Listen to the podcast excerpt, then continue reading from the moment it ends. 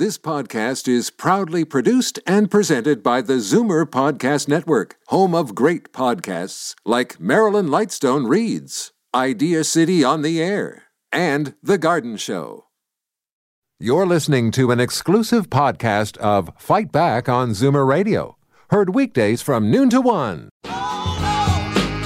Fight Back with Libby Znaimer on Zoomer Radio. Welcome back. Yesterday, City of Toronto staff recommended the renaming of Dundas Street, and the mayor immediately got behind that recommendation. Of course, there are two issues here. Uh, first, the reasons why this should be done, and then the practicalities, which involve changing tens of thousands of street signs and addresses at a cost of about $6 million. Now, the staff report says there are at least another 60 street names in Toronto that are candidates for removal, including about 12 named after slave owners. So, uh, and we will get to your calls, but right now I'm joined by Cheryl Blackman, who is the interim general manager of economic development and culture for the city of Toronto. Cheryl, thank you so much for joining us. Good afternoon, Libby, and thank you for having me on. Well, uh, city staff prepared a fairly extensive report. Give us an idea of what did you look at uh, before you came up with this recommendation? So thank you for your question. When the city staff team got together to look at the preparation for this report, we considered the background and the history of Henry Dundas, who scholars have concluded played an instrumental role in delaying the abolition of the transatlantic slave trade, causing more than a half a million more black people to be enslaved in the British Empire. We also looked at the assets, uh, city assets named after Henry Dundas. Um, and there are some 730 street signs that need to be considered. Um, the, the arteries that loop into uh, Dundas Street along the highway, subways, uh, Yonge Dundas Square. We looked at commemoration.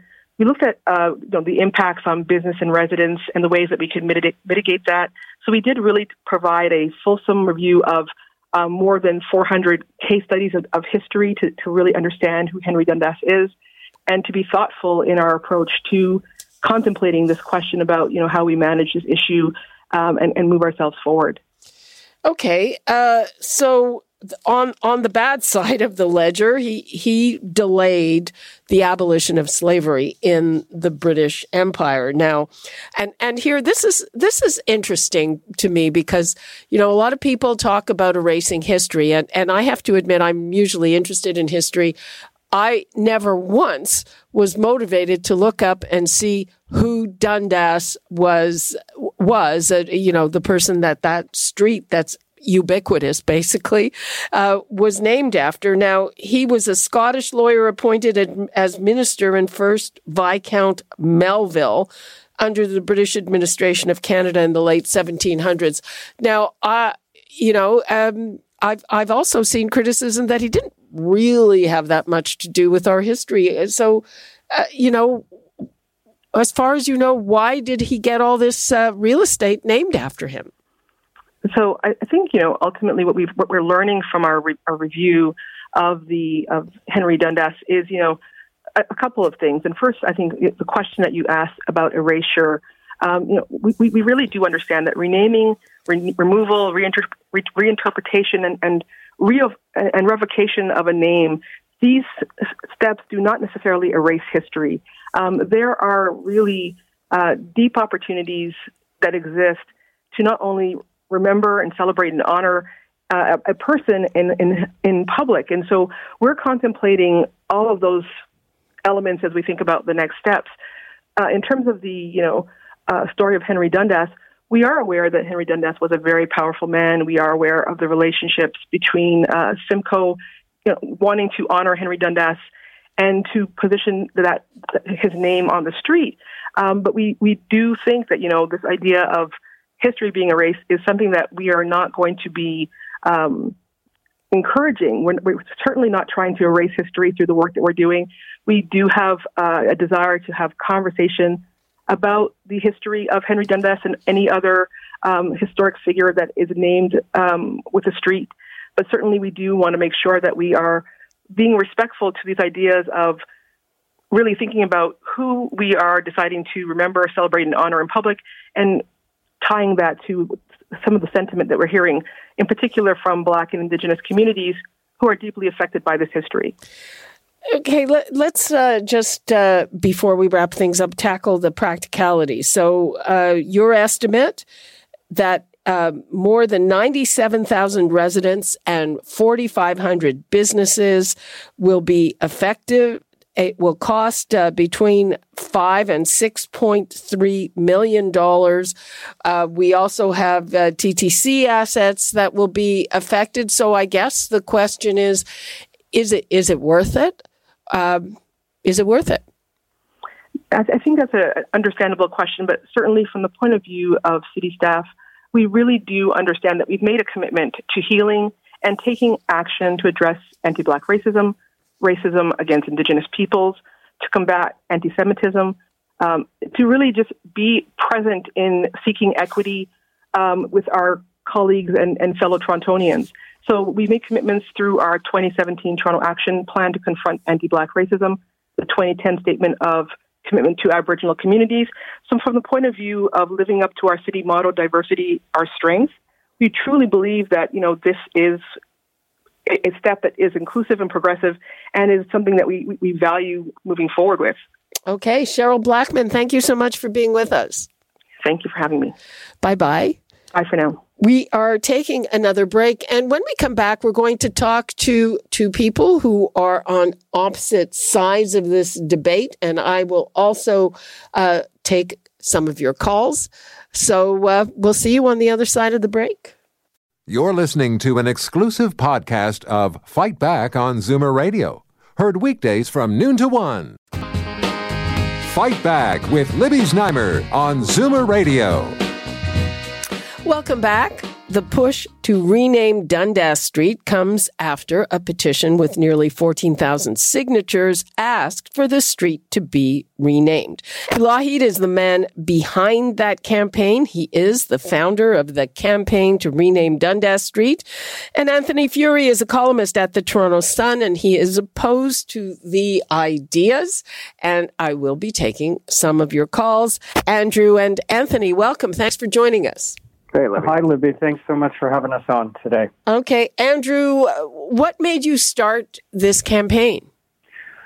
Well, I mean, the inspiration behind Rename Dundas really comes from uh, last summer's Black Lives Matter uh, protests and movement um, that uh, that really found a re-energization following the death of George Floyd at the hands of Minneapolis police. Um, in in my personal life, uh, you know, I'm a practicing uh, and a uh, um, an academic whose interests are operate around ideas of memory, place, community, and how we represent those things. And when I was following the protests last summer, I happened to learn, uh, whilst reading about the Edward Colston statue being thrown into the harbor in Bristol in the United Kingdom, uh, in one line of the article, it mentioned uh, a controversy around the Melville Monument uh, dedicated to Henry Dundas in Edinburgh, Scotland. Now, from my previous work, I was aware that that Henry Dundas was the same Henry Dundas for whom Dundas Street here in Toronto was named.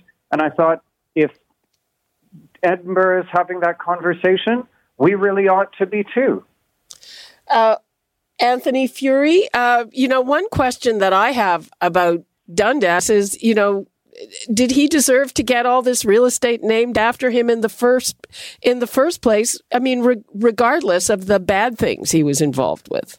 Yeah, that's a very good question, and we find that with a lot of our streets and facilities that have been named, uh, particularly much longer ago. I think more recently we have a connection, a more direct connection to the people who our places are named after. But a lot of times it's uh, it's someone with connections back to England who goes, okay, I'm going to name this after this guy who died in 1811 and who uh, a lot of people probably didn't even know that much about here in Canada when it happened. And certainly most people don't know much about this guy right now. Uh, this is a thing that, uh, you know, you really have to go in search of a problem such as this because nobody's talking about Henry Dundas. And uh, Libby, I appreciated the points you made before the break. I heard that segment. And you know, I'm the same. I'd, I'd like to consider myself fairly well versed in Canadian history, but I got to say, I didn't know much about this guy. Uh, either. So all of the people on Dundas Street, all of the hardworking small business owners who are going to have to rewrite uh, all of their menus and you know all of their signage and so forth, and all of the tourists and uh, and the foreign students and so forth who populate the Yonge and Dundas area they really don't know much about this. So I really think this is much ado about nothing. And I think we should be putting our resources and our energy towards something that uh, can bring about actually meaningful positive change. Well, yeah, that's that's an interesting take. I'm sort of leaning to the other. I'm thinking it's true. I don't think anybody knew anything about this guy. I, I think if anything, I probably thought Dundas was just a place name in Scotland that that you know immigrants named their their new place after.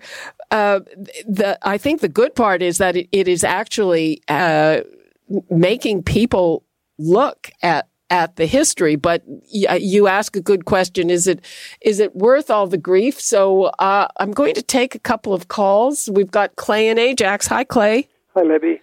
I don't think it's worth the grief. Look at the money they're going to spend that could be spent on housing for the people that need it. I mean, where are we going to stop? We should learn from our mistake. Leave Dundas there and they explain to the kids who he was. You know, he's notor notoriety. It's crazy. Like I mean, I don't know where he's up. Like I say, there's Dundas. They want to change that, and there's another 60 names they're contemplating. They're they're talking about uh, the the cost to the uh, homeowners and the business and all that. And what about all the street maps that have to go? They're going to have to be changed. I mean, we're talking millions and millions of dollars. It's it's uh, it's six million, Clay, uh, yep. about six million, and uh, you know, on the other side of it, unfortunately, that's kind of a drop in the bucket in in the budget of the city of Toronto. Thanks for your call. Let's go to Ron in Guelph. Hi, Ron. Oh God, Libby, thanks for taking my call. Um, you know that previous caller was absolutely right. Um, um, I had this conversation with my son, and where does it stop? Um, let's go find some dirt on Sir George because I'm sure if we dig far enough, we'll find some dirt on him. How about Bathurst? Let's find some dirt on uh, on Bathurst. If we dig far enough back in history, Libby, we can find some dirt on just about anybody. Look at uh, Macdonald. Uh, part of it is this whole thing. As we've had this conversation before, I'm in favor of educate, not eradicate. Um, said it's you've got to look at the perspective. Did these people do more good than bad, and weigh it against that? Yeah, well, it, I mean, I think in this case, it's a very different for me anyway. Uh, and thanks for your call, Ron. It's a, it's a very different conversation than than Sir John A. Macdonald because he was huge in the history of our country. So but to me, like this guy, like why? I again, like to me, like why was he there in the first place? But uh, Andrew Lochhead, what do you say to people who say, "Hey, it's just not worth the expense and the trouble"? Well, I I, I think to get back to some of the points that some of the callers had raised and uh, that Anthony had raised as well. Um, it's really interesting when we talk about maybe not knowing who Henry Dundas was, what we're really talking about is the way in which monuments in, in our world work. They replicate power structures through forgetting rather than reminding, which is seems backwards, but that, that is exactly how they they function. And you know, when we talk about well, where does it stop? It should give you some sort of indication of how deep, uh, you know, white supremacy runs in our urban landscape, our, uh, how deep colonial violence, anti-indigenous, anti-black racism runs in our uh, in our urban environment. When we look and we see, hey, here are 60 names, and there's certainly more than that, I would imagine, um, connected to this. And so it should tell us there, there were problems. And we can't simply just say, oh, we leave it up and we're going to learn from it. Who is the we in that question? Um, you know, the, the fact of the matter is, is that, you know, um, to leave it up really privileges a, uh, a settler uh, kind of learning experience at the at the very real um, uh, pain and uh, at the um, expense of black and indigenous communities who are forced to confront uh, historical trauma on an ongoing basis. uh, through something as simple as perhaps giving directions. And uh, well, I, I mean, uh, I, you know, to center that in, in that experience. I, I would dare say that in the case of Dundas, there there are probably a, an equal number of of black and indigenous people who don't know who the heck this guy was. Let's take a call from Simone in Parkdale. Hi, Simone. Hi there. Yes, I, I'm really incensed at this. I live just a block above Dundas, and uh, it's going to cost way too much money. And this is a control. This is all uh, comes from the leftist uh, element in City Hall, and John Tory listens to them every time they say "jumpy ass how high." This is going to cost way more, more money. Sixty different names, and as the gentleman earlier said about the maps being changed, it's it's crazy. And first of all, the largest number of blacks in Canada in the '60s, early '60s, was in Nova Scotia. You never had that many blacks, but they're all doing this because of the multicultural um, uh, aspect and people who have worse histories in their countries than ours. Okay. Uh, let's go to Marek in High Park. Hello, Marek. Hi, Libby. Yes, it's pleasure to be again on the way, um, on the waves. Um, my, I came, you know, from Poland. Yep. I am now senior citizen. So I'm just thinking this is a cultural revolution now going on in Canada. And uh, for the 200 years probably, the Dundas, city of Dundas is uh, the street, the Dundas. So if we are going to erase 200 years of the history, uh, people were born on uh, on Dundas or whatever. Everybody knows the, the, the name of Dundas. But this is like a, but this is I'm just thinking what is going on, like uh, in Canada. I was passing by um, yesterday on Queen Street East, uh, close to Roncesvalles, and there was uh, in the Virgin Mary a statue, and it was removed because last year somebody cut off the head. The Polish church on the, on the St. Stanislav on Denison, close to uh, Spadina, was vandalized for two years the stained glass window is broken even to today because somebody is doing this. So we have to just look Black Lives Matter, it comes from the United States. Canada has totally different history. That's why I came to Canada, and this is my choice. And I now I'm white, and I've been offended, like by, like I committed some sins which I I don't know about. You know, like so it's like what is going on. Okay, Marek, thanks for that. Um, yeah, uh, I, I, the one point that Marek made that I would agree with is that I think uh, we are in the midst of, of, a big reevaluation of our history. And, uh, you know, um, history is not a static thing. It, things are constantly reevaluated in in terms of different perspectives and they say that you know history is written by the victors but yes, we, we are in the midst of that. Uh, Anthony Furey, I, I think that certainly in terms of our audience, they would be agreeing with you. Yeah, I'm really troubled by what we're seeing as this sort of return to a cultural revolution. Uh, we're seeing that in many respects in terms of overturning our history, and quite frankly, you know, petty and tedious ways that are really looking for looking for problems and fights and battles that aren't there. I mean, we've already established nobody really knows or cares who Henry Dundas is, and you you really have to sort of whip people in a froth to get them excited about all of this. It's it's quite a bizarre make work project when there are actually many other projects out there that we need to make uh, productive progress on. All these conversations about just the fact it's mainstream to say, oh, should you celebrate Canada Day? I mean, that's something that should just be on some fringe blog or you know a couple of yahoos on social media that no one takes seriously. And yet, uh, I know it's being discussed on on major programs. And and and quite frankly, I, we we need to stop authenticating this sort of stuff. I mean, I, I, I appreciate why we're having this conversation, and I thank you for having me on. But I also just think, should we rename Dundas? It, it's not even a serious question. I don't think we should be giving it attention. Yeah. Okay. Um, Andrew Lochhead, what do you what do you say to him? Because again, uh, in this particular case, uh, I I think it's fair to say that most people along Dundas Street just had no idea ab- about who this guy was. I mean, and and my opinion would be, why did they give him that name in the first place? That doesn't seem right.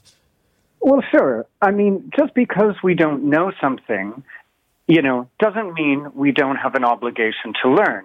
As you mentioned earlier, Libby, uh, that, you know, history is constantly reevaluated. That is the work of a historian. Uh, what they do is to reevaluate and make decisions based on new information.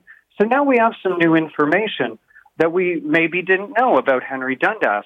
And this is why we need to take uh, action and, and, be responsible and accountable um, for how we are replicating systems of violence uh, and racism in our streetscape. We're celebrating that fact. And, uh, and that, no, we're not. We're not doing that at all. That is not what the naming of that street is doing, celebrating racism. Come on. I'm sorry, Anthony, but I- indeed we are. Street names are an honor and a privilege to have a street named after you. If we're not celebrating someone by having a street named after them, what are we doing? Let us take a call from Helen in Mississauga. Hello, Helen. Oh, hello, Libby. Uh, thanks for taking my call. I just wanted to say I'm really saddened by all of this with people wanting to change names of streets and th- it's all part of the history. Now, I was an immigrant. I came from Scotland in 1957 and I was raised in Toronto. And, you know, the thing was, it, Toronto was beautiful and it was so mixed, multicultural. And I was raised with everyone and we didn't care what you were. We didn't care anything. Uh, Helen, let me ask you something. Did you know who Henry Dundas was? Yeah. You did. Okay. No more now. Well, yeah. But, I mean, it, it, even at that, the fact that back in the day, there, I mean, I guess if you had money, you had uh, maids or or housekeepers or gardeners. Uh, Still today, been, if you have money, you can get help around the house for yes, sure. Yes, but you know, I don't. I had a friend, uh, and she was black, and her mom was a maid, um, and she loved her job. She loved the people. The people loved her. The people loved her family. And, sorry, how is that relevant to the? No, no. But I'm just saying, in in in the cases where like the multiculturalism and the names of streets, I think maybe. Um, you know, people were happier. Everyone now is so angry Okay. Thanks for your call. Let's go to uh, Joan in Niagara. Quickly, Joan, we're running out of time. Hi, Libby. Hi. I think with all this nonsense, we should just start giving all the streets numbers.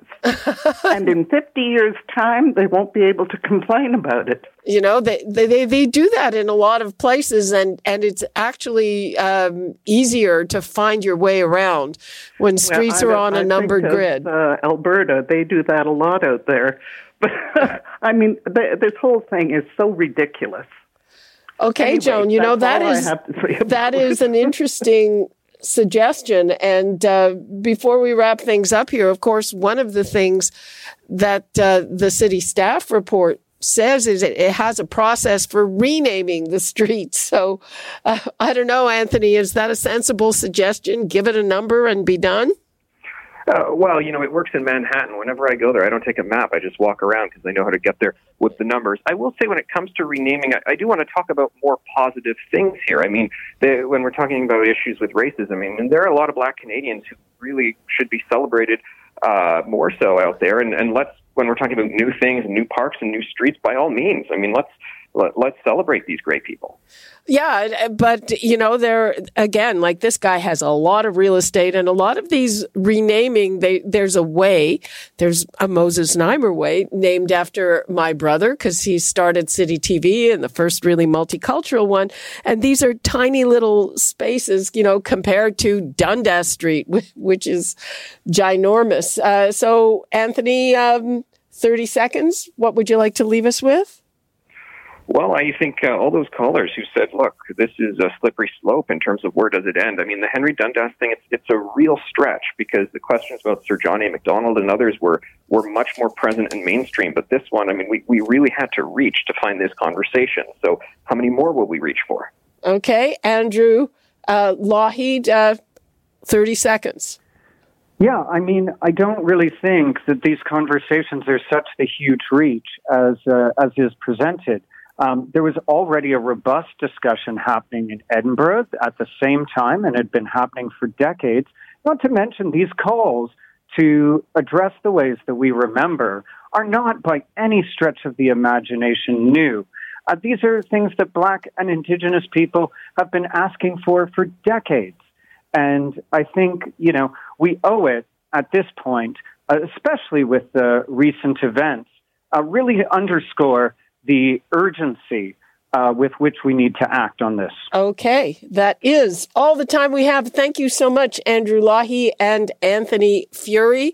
Uh, people, I couldn't get to all your calls. I have a hunch this is going to be a big topic on Free for All Friday coming up. So hold that thought. We will get back to it. And that's all the time we have for today. Fight Back with Libby Znaimer is produced by Zeev Hadi with technical production by Jordan Chakravarti and you're listening to an exclusive podcast of Fight Back on Zoomer Radio, heard weekdays from noon to 1. Now, Fight Back with Libby Znaimer on Zoomer Radio. Good afternoon and welcome. It's Tuesday, time for our crack strategy panel. And today we're going to talk about women in politics and why is that still a topic in 2021? Yesterday, Infrastructure Minister Catherine McKenna announced that she won't be running again. And she, unfortunately, has been the poster child for the harassment, threats and bullying that women of all political stripes suffer in this country and around the world. She addressed that, though she said it was not the reason she's leaving. Look, I called it out when I thought it was appropriate to call it out. And I think actually I did learn one lesson. I, I waited a long time because it kind of bugged me. Um, and I just decided that it wasn't okay. And I decided to say so. And what gave me, what really was amazing, is the outpouring from Canadians because they got recognized. It's not okay. Well, and on the positive side, if you can call anything positive related to the horrific building collapse in Miami, the mayor of Miami Dade, Daniella Levine Cava, has emerged as the lead public official who has taken charge of communicating and trying to comfort the families. And I don't think I've seen a woman in that role in North America before. And there's also been analysis that advanced the idea that women led countries have done better through the pandemic. Let me give the numbers out again in case you have something to say about it. 416 360 0740, toll free 1 866 740 4740. And now I'd like to welcome John Capobianco, Senior Vice President and Senior Partner, Fleishman Hillard High Road. Charles Sousa, the former Minister of Finance for Ontario and former MPP for Mississauga South. Karen Stintz is away this week, and our guest panelist is Jane Taber, Director of Communications to the Premier of Nova Scotia, Ian Rankin. Jane, of course, is a recovering journalist who covered politics for many years for the Globe and Mail, the Ottawa Citizen before that, and she has always had a special interest in women in politics. Hi, everyone. Hi, Good afternoon.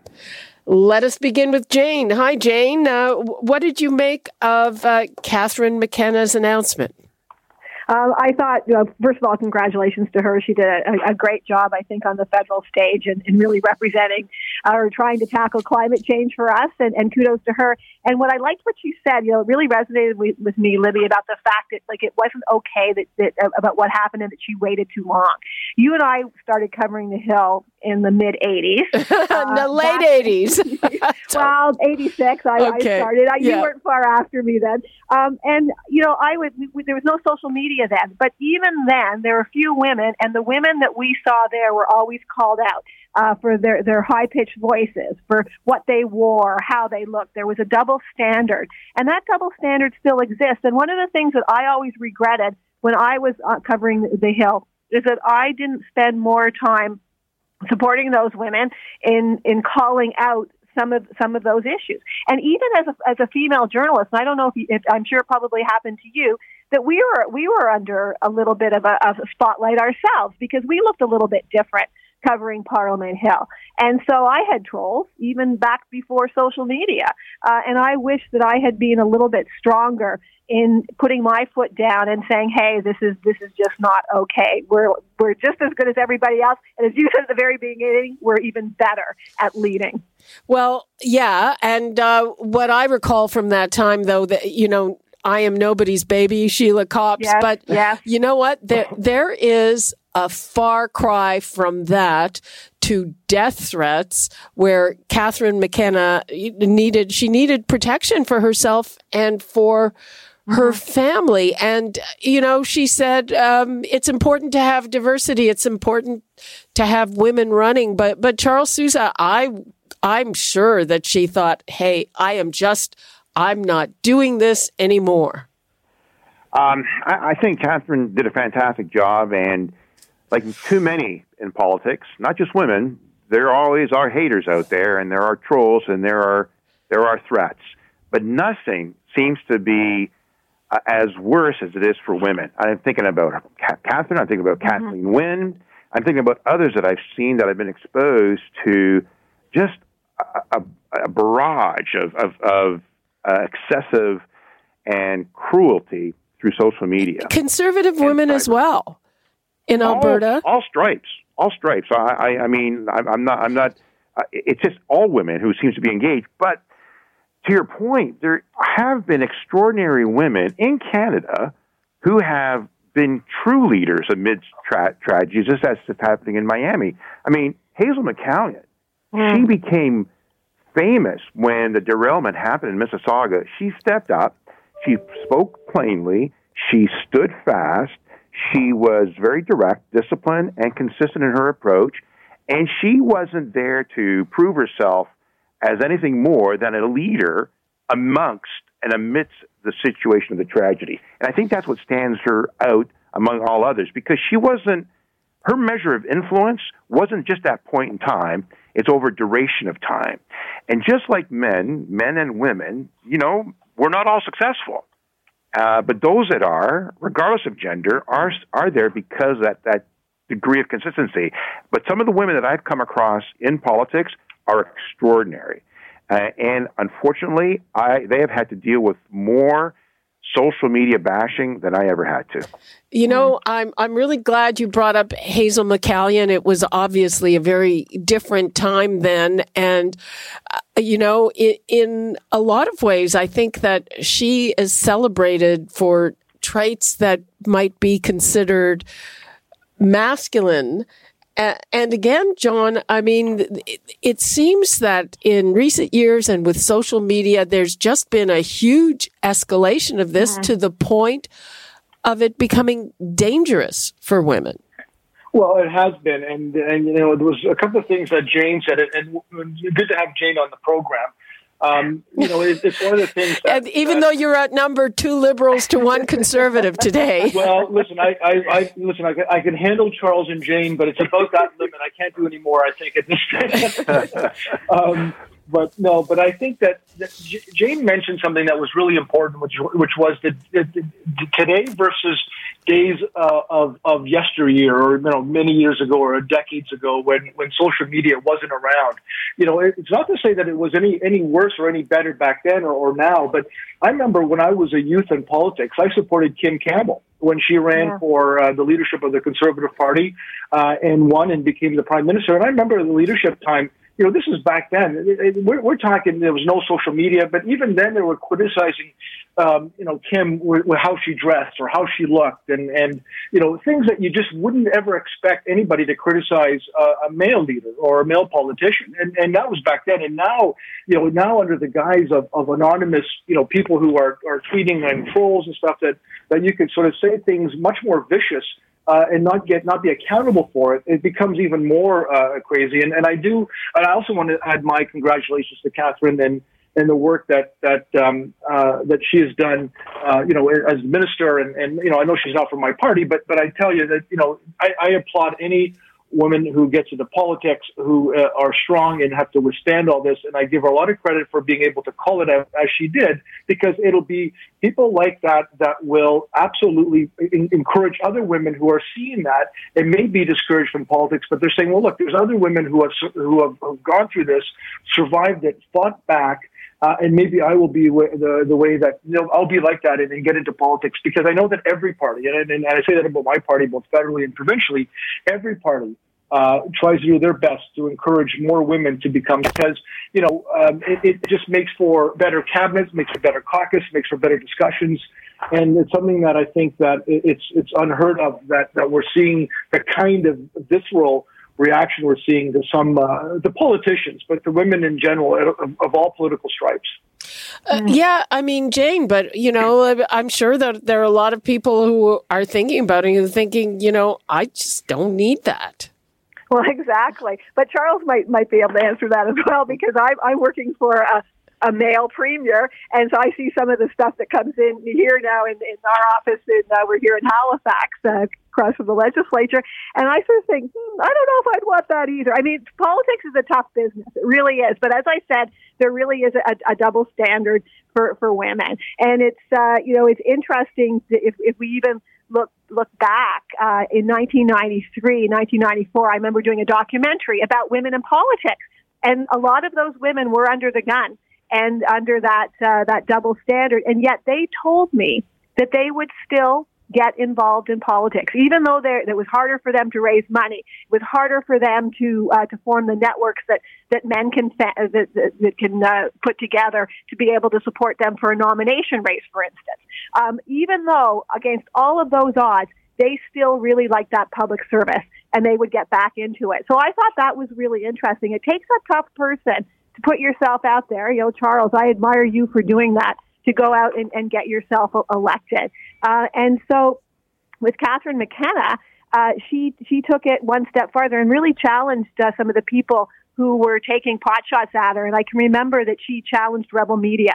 They were calling her climate change Barbie because of her, you know, blonde hair, and they obviously um, had issues with uh, the whole climate change and the science was, around that. that. Wasn't that an MP who came up with that moniker first? Well, I, I don't remember. Yeah, I, I think it was. I, it, it could have been, and I just remember a press conference where she said, "Hey, listen, if you're going to call me call me that, you are going to discourage young girls uh, from getting into politics." And, and she really took them on. And I thought, way to go! I mean, that's the kind of thing that we need to we need to hear more. It's it's too bad that she had to do that. Unfortunate, but still, um, she did it. That takes a lot of courage. And uh, I just really, really admire her for that.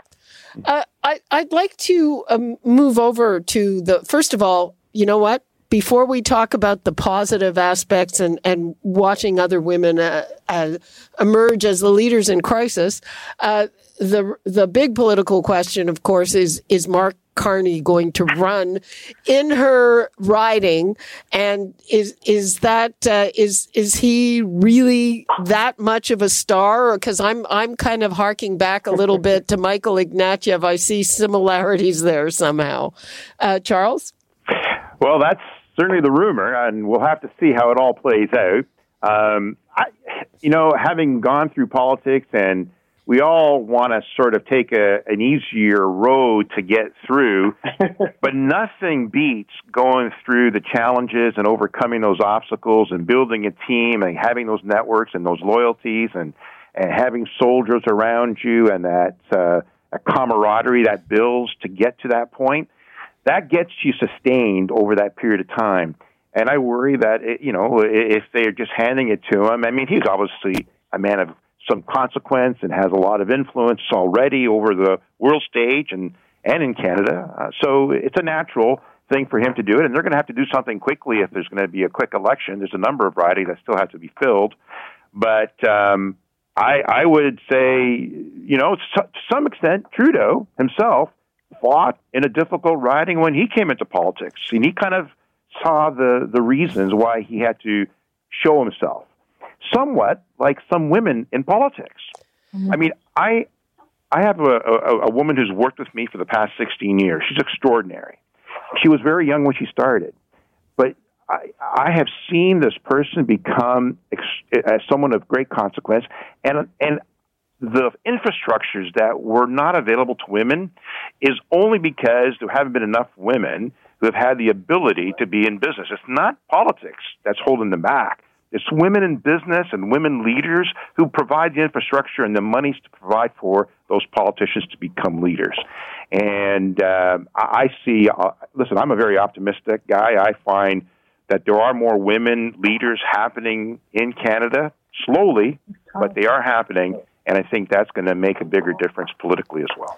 Uh, John, uh, back to Mark Carney for a second. Is is this another case of the Liberals investing too much hope, excuse me, in, in a guy. Uh, he's obviously extremely accomplished, but, you know, he doesn't have much of a common touch, to put it mildly.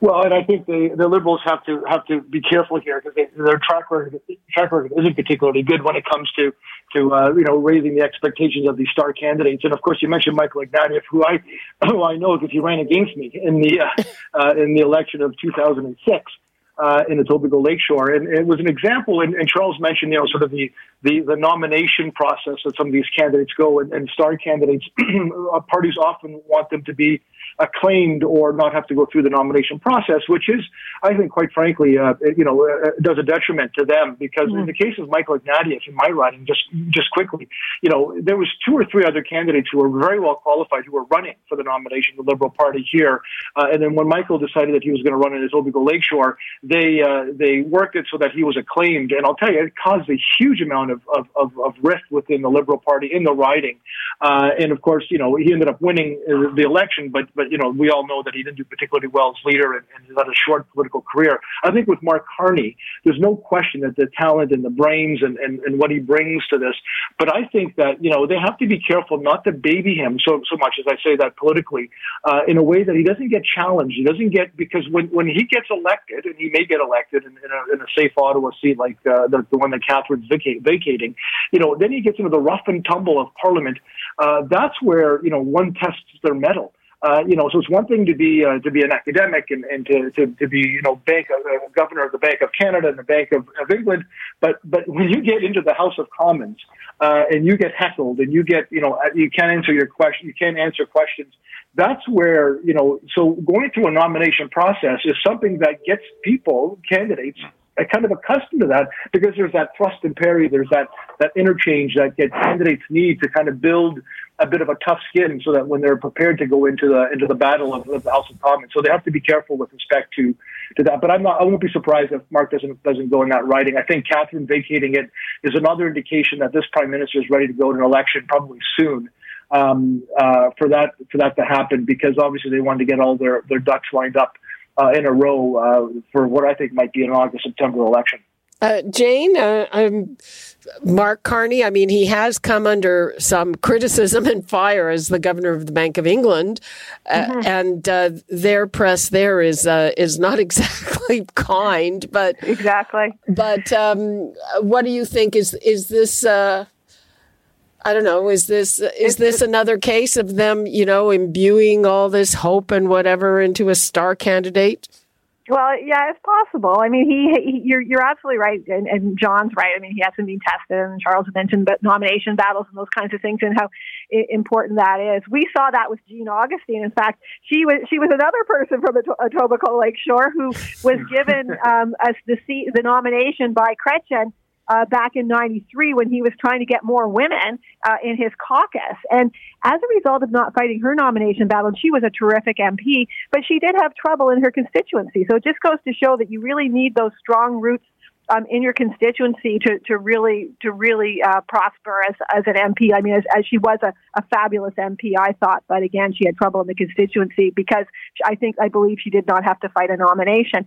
One other thing about Mark Carney, it's so funny. We talk about Catherine McKenna, how wonderful she is, but I noticed that Warren Kinsella was tweeting out, "We moved right to Mark Carney. We've moved on from the star woman candidate onto a star male candidate." Right? Well, well so you, you, you we are partisan liberals are are uh, are uh, lauding her. You know, other people are not necessarily yeah, for her we're sort of proving politics. The point. We're proving Yeah. the point. Like, who cares about the women? Let's talk about the star guy who might be who might be coming along. Um, but I, I, you know, way back when. Uh, I before Trudeau was was uh, the leader, we were doing stories. I was doing stories in the Globe Bureau about Carney becoming going for the leadership back even then. So the, he wants it. He wants to get involved in politics. So I bet you he goes, and he's a smart guy, and um, I think he probably could do pretty well.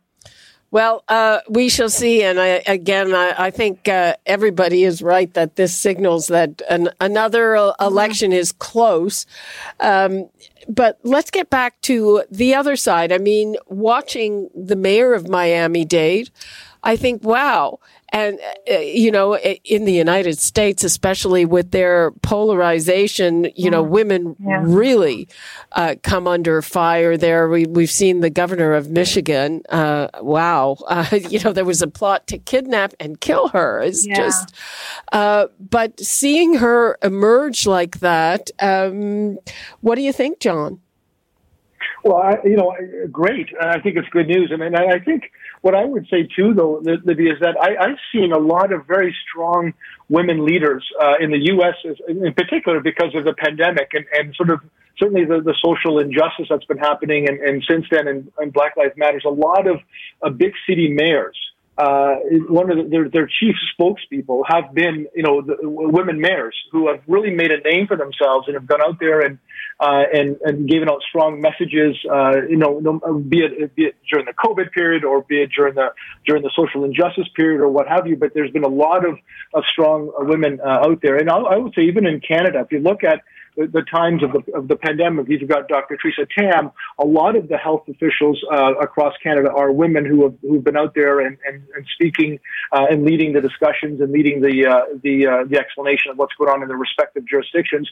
Uh, and also, you know, you mentioned uh, Hazel McCallion. But you know, my good friend and, and our good friend Bonnie Crombie, the mayor of Mississauga, has been a, a steadfast, you know, uh, uh, leader in, in her community and beyond uh, during the pandemic as well. So yet another example of, of really strong women who are out there uh, giving out the messages, and I think that's a really positive sign. Yeah, I mean, I I think it, there's a, a different kind of order of of magnitude when somebody is emerging like that at such a difficult time. Um, I don't know, it just uh, strikes me that way. Jane.